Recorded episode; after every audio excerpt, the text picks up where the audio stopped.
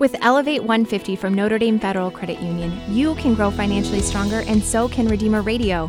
Visit NotreDameFCU.com slash elevate. You already share our values. Why not share in our benefits? Notre Dame Federal Credit Union.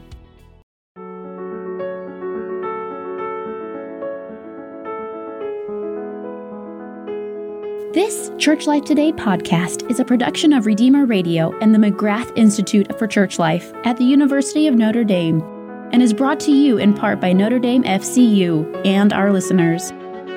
If you could see the full expanse of the universe, do you think that might change your perspective? That probably seems ludicrous to even consider, but I gotta tell you, it happened to me. In 2006, I walked into a digital planetarium, and a couple hours later, I walked out beginning to see things differently.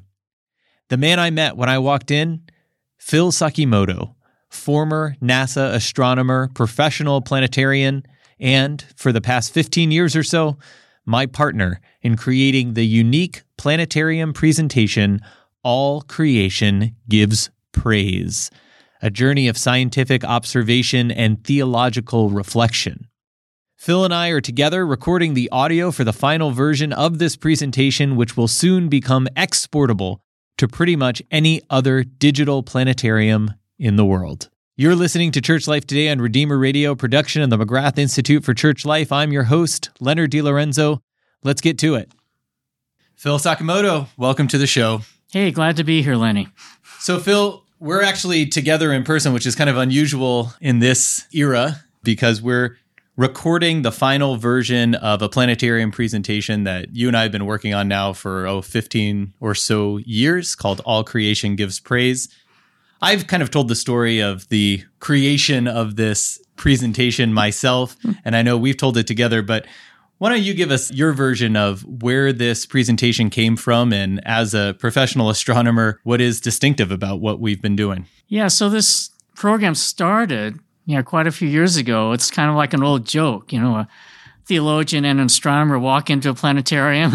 and that's pretty much what happened. This was just after we had the planetarium built and we were sort of giving it its shakedown cruises. I was at that time in the physics department and was one of the people responsible for trying to make the thing work.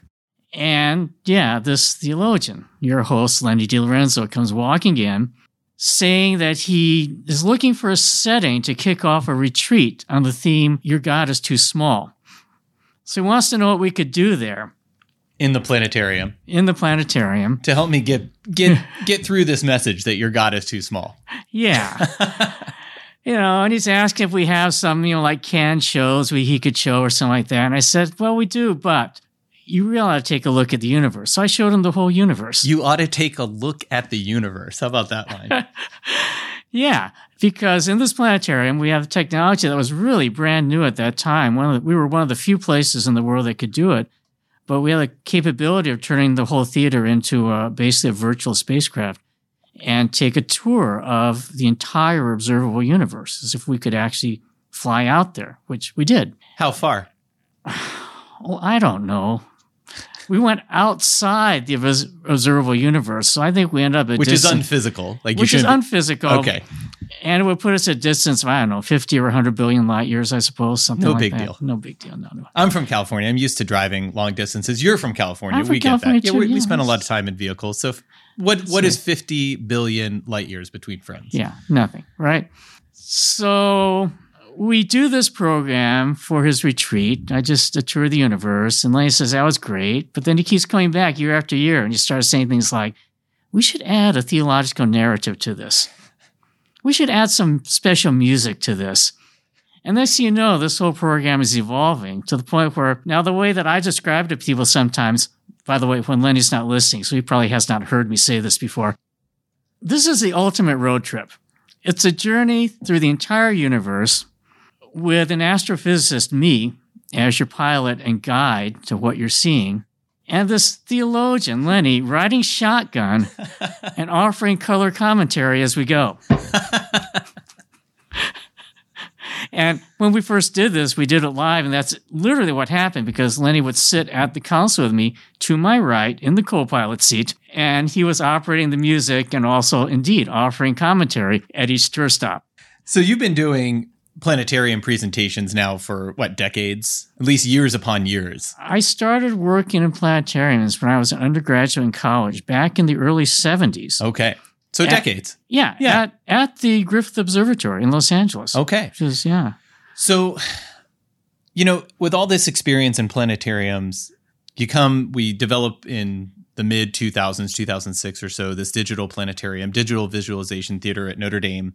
What is different or what was different about that planetarium from other planetariums that you've been in? And how, I don't know, how did this presentation, All Creation Give Praise, how was it possible there, but maybe not elsewhere?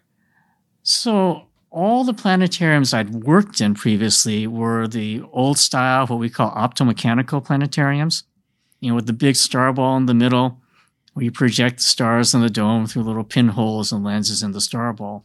And in those types of planetariums, you know, the only stars you can see are the ones you can see from Earth. That's what's there. And you used to treat it almost like a lecture hall in the sense that you'd pick some topic to talk about and you'd augment the stars with like just slides or something like that.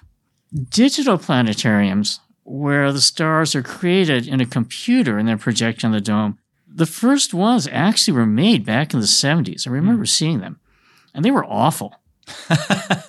they were really awful. I mean, think about it. this was this was in the days when the biggest and best computer game around was Pong. Yeah. Okay. Yeah, yeah, yeah, yeah. And the stars are these big green squares. And it's just horrible. And I sort of kept half an eye on the development of digital planetariums over the decades since and saw some of them. And, you know, they were kind of fun, but the stars were just so unrealistic. You couldn't get them small enough, pinpoint enough. Well, in 2005 is when I arrived at University of Notre Dame in the physics department and discovered that this wonderful science building, Jordan Hall of Science, was under construction. And they start talking to me about, we want to put a planetarium in there. And so they immediately put me on the faculty committee that was looking at equipment for what are we going to put in this place. And that was good because, you know, I don't think there's anyone on the faculty other than me who'd ever actually worked at a planetarium. And we got to fly around the country, you know, going to different sites, looking at what was there. Digital planetariums were just coming of age at this time. And we saw things and thought, well, that's not bad, but it's not great either. And but then we got an invitation to come out to New Hampshire. Sky-Skan Incorporated was doing a public demo of their brand new system they called Affinity. It was the 11th hour, meaning we had to sign a contract like that month in order to get construction done by building opening and it was getting critical, so critical that Father Jenkins loaded us his personal airplane. we went on the university's airplane on a quick trip to New Hampshire. You know, It's a sweet airplane, by the way. desperate times. and saw a demo of this new system. And as we were walking out of that demo, I said to Professor Pete Garnavich, who was the other astronomer on this committee, that's the first time I've seen digital stars I would buy. Hmm. And Pete, who is a very keen observer of the sky, agreed that those stars were realistic enough that we would want them in our own building. Hmm. So we did buy them Mm-hmm. and we put them in. And at the time that we finally first opened our doors, we were literally the most technologically advanced planetarium theater in the world. Wow. We were the first place to get an installation of this new Sky-Skan Definiti system. The second installation came along about two weeks later in Greece, as I recall. But for two weeks, we held that distinction. Yeah. Yeah. Yeah.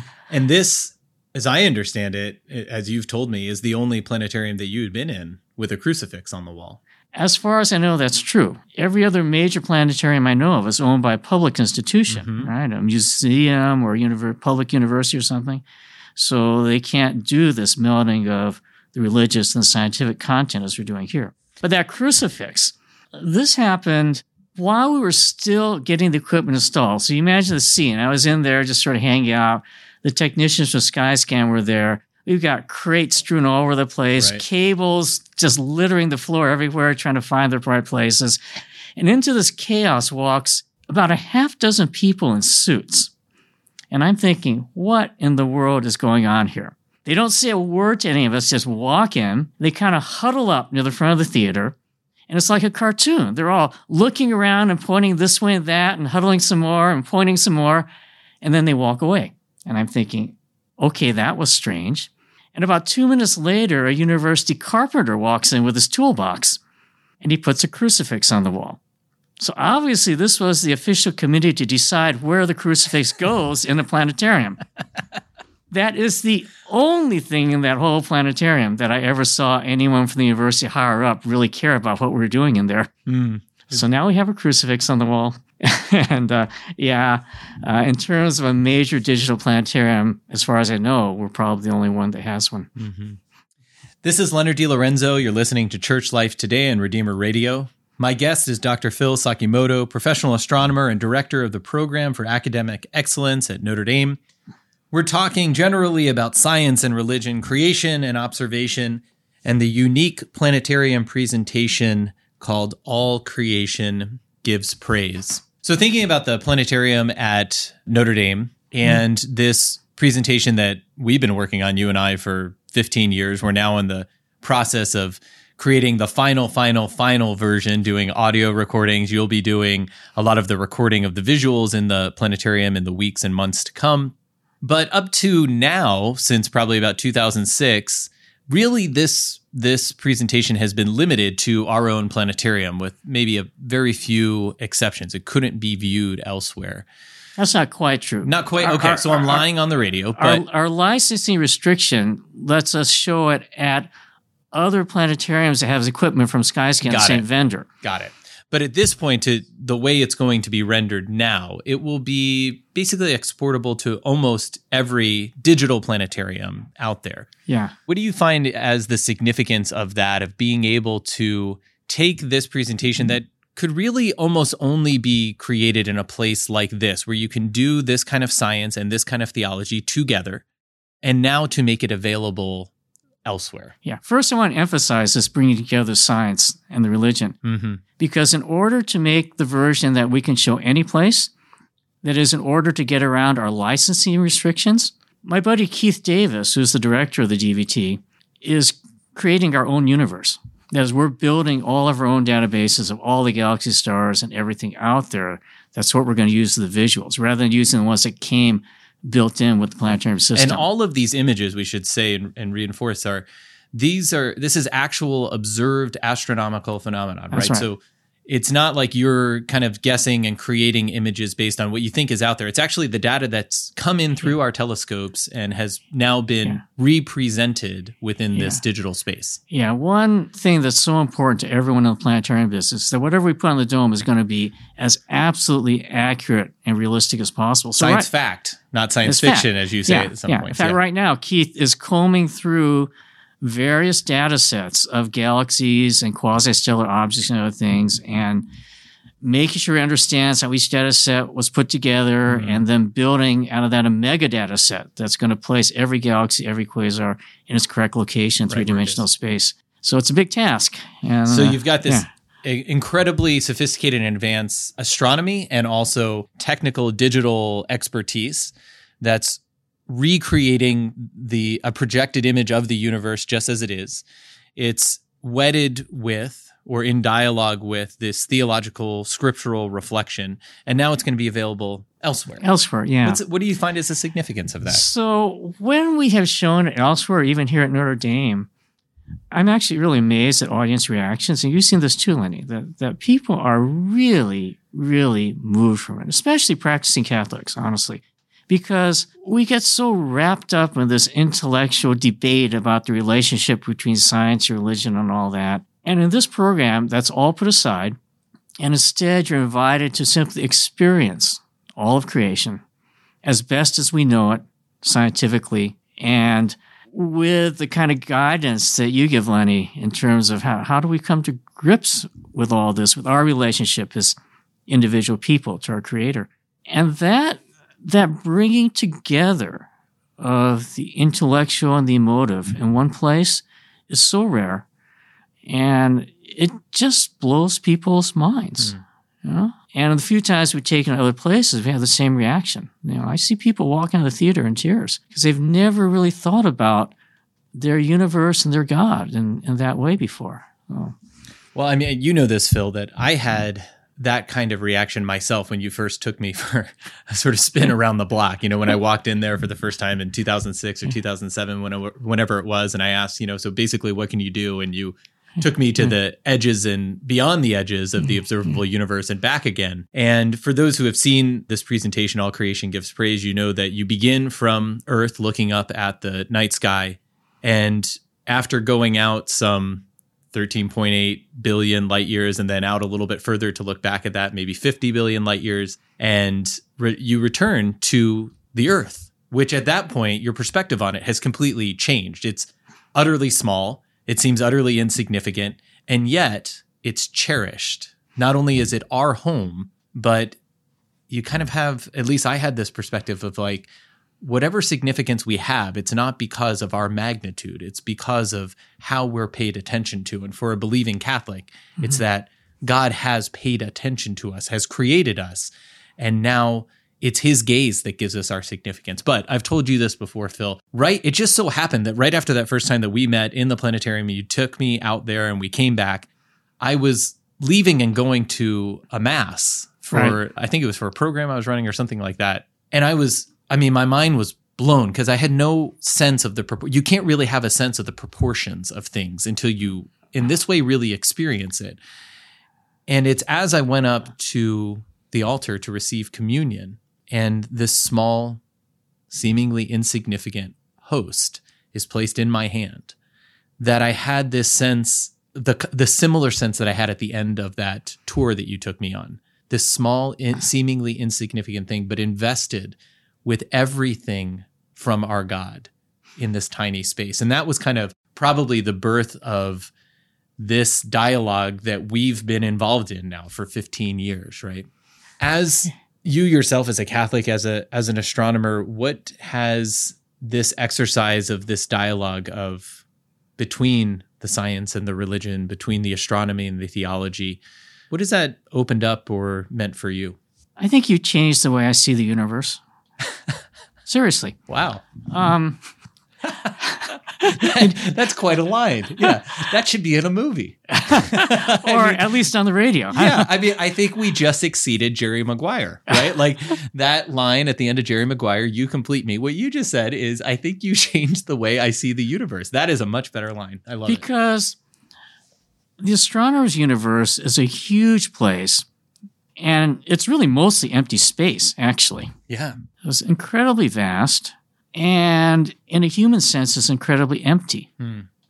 And as I look at this universe, you know, time after time now, as we do this presentation and listen to your words, Lenny, what you're doing is you're filling up the emptiness hmm. with the love of God. And it makes the complete package. I think that's what makes it work. This is Leonard DiLorenzo. You're listening to Church Life Today and Redeemer Radio. My guest is Dr. Phil Sakimoto, professional astronomer and director of the program for academic excellence at Notre Dame. We're talking about science and religion, creation and observation, and the unique planetarium presentation called All Creation Gives Praise. Okay, I get to ask you a question. All now. right. Because at the close of the program, as we're coming back to Earth, yes, we do this wonderful song, God Is by Danielle Rose. Yes, Notre Dame grad you need to tell the story of the origin of that song. Okay, so Danielle Rose is a is a graduate of Notre Dame. She was a class ahead of me when I was an undergraduate here. She's now a you know professional Catholic singer songwriter. Some of our listeners may know her. But if I remember correctly, I think this is true. I think we were in a class together, and it might have been a class on prayer. And as one of the kind of assignments over the course of the semester, each of us I think was supposed to compose a prayer, maybe based on a psalm or something like that, and had an opportunity to share it in class. And, you know, Danielle kind of volunteers to share hers, and she says, you know, well, I didn't, I wrote something down, but it, it actually kind of comes out as a song. And so this is what I wrote last night. And it was that song, God Is, which is astoundingly beautiful. And her voice is just angelic. She's just a, a tremendous musician. But there we are, just sitting in a in a classroom, and she I think she brought her guitar in, and there it was, this song, which is you know, certainly stayed with me personally since the first time I heard it. And I know for many people, this was on, it has been a very meaningful song. It's on her first album called Defining Beauty. But it just, you know, in the return trip back to Earth from the edges of the observable universe where you take us, something in sort of the back of my mind reminded me of that song as I was seeing it at some point. And it just seemed like the perfect song to sort of guide us on this very quick trip back after we take a very slow trip out there. So that's where it came from. Yeah. It fits really well. There are lines and lyrics that just blend with our visuals as if they were intentional. Yeah. Maybe they were, who knows? But Yeah. it certainly works. Yes, absolutely. So we're talking about a little bit this, you know, this presentation, All Creation Gives Praise, which in short order, not too long from now, will be able to be sort of exported to other planetariums and be available hopefully to a lot more people. But you, you more than me actually, have already taken at least a version, a slimmed down version of All Creation Gives Praise, not just on the road, but way, way, way on the road. this was a few years ago. I don't know how this happened. Maybe you know how this happened, but somehow mm-hmm. through Cardinal Turkson's office at the Vatican, they were putting together the Vatican was putting together a an exhibition for an international World's Fair on science and renewable energy. And we were asked to create from about a 55 minute planetarium presentation, which all creation gives praise, to create a 10 minute version that really focused on the gift of energy or the gift of light. Yeah. And so we created a 10 minute version called Let There Be Light. And this was translated into multiple languages. So it was in English, obviously, and then what? Chinese, Russian, Italian, And Kazakh. and Kazakh, because it was in Kazakhstan. exactly. That's where you took this presentation. And I think you've told me uh, you estimate about 100,000 people saw it over the course of a few months. So talk a little bit about that presentation and also like what it was like to be in Kazakhstan at this fair and having people go into a portable planetarium to take in this presentation. This was an adventure I really still can't believe happened. and by the way, there is a backstory as to how this actually came about. Oh, tell me. It, well, it has to do with the person who's now the director of the Vatican Observatory. Oh, right. Bro- Brother, Guy. Brother Guy, yeah. Well, this is what I tell people. One way you can tell when you're getting old, and I'm getting old, is that people that were just buddies of yours suddenly appear in high places. Uh-huh. so I've known Brother Guy as, you know, just another American astronomer from way back. And uh, he turns up as director of the Vatican Observatory. He's a Jesuit, for those who don't know. Well, he's been through Notre Dame. He passes through periodically because his family's actually from Detroit. So he comes through here now and then. And he's seen All Creation Gives Praise a time or two and has really, really liked it. In fact, I have to tell you the Brother Guy story quickly. Is that the first time he told me that he told me the first time he saw it, he didn't enjoy it. He was on pins and needles because his brain was watching carefully to see if we said anything that was incorrect, Ah, inaccurate, either theologically or scientifically. ah. And of course, since it's Lenny and me who are doing it, we didn't. And and he's so but he's so used to when you see public things that there are inaccuracies in them.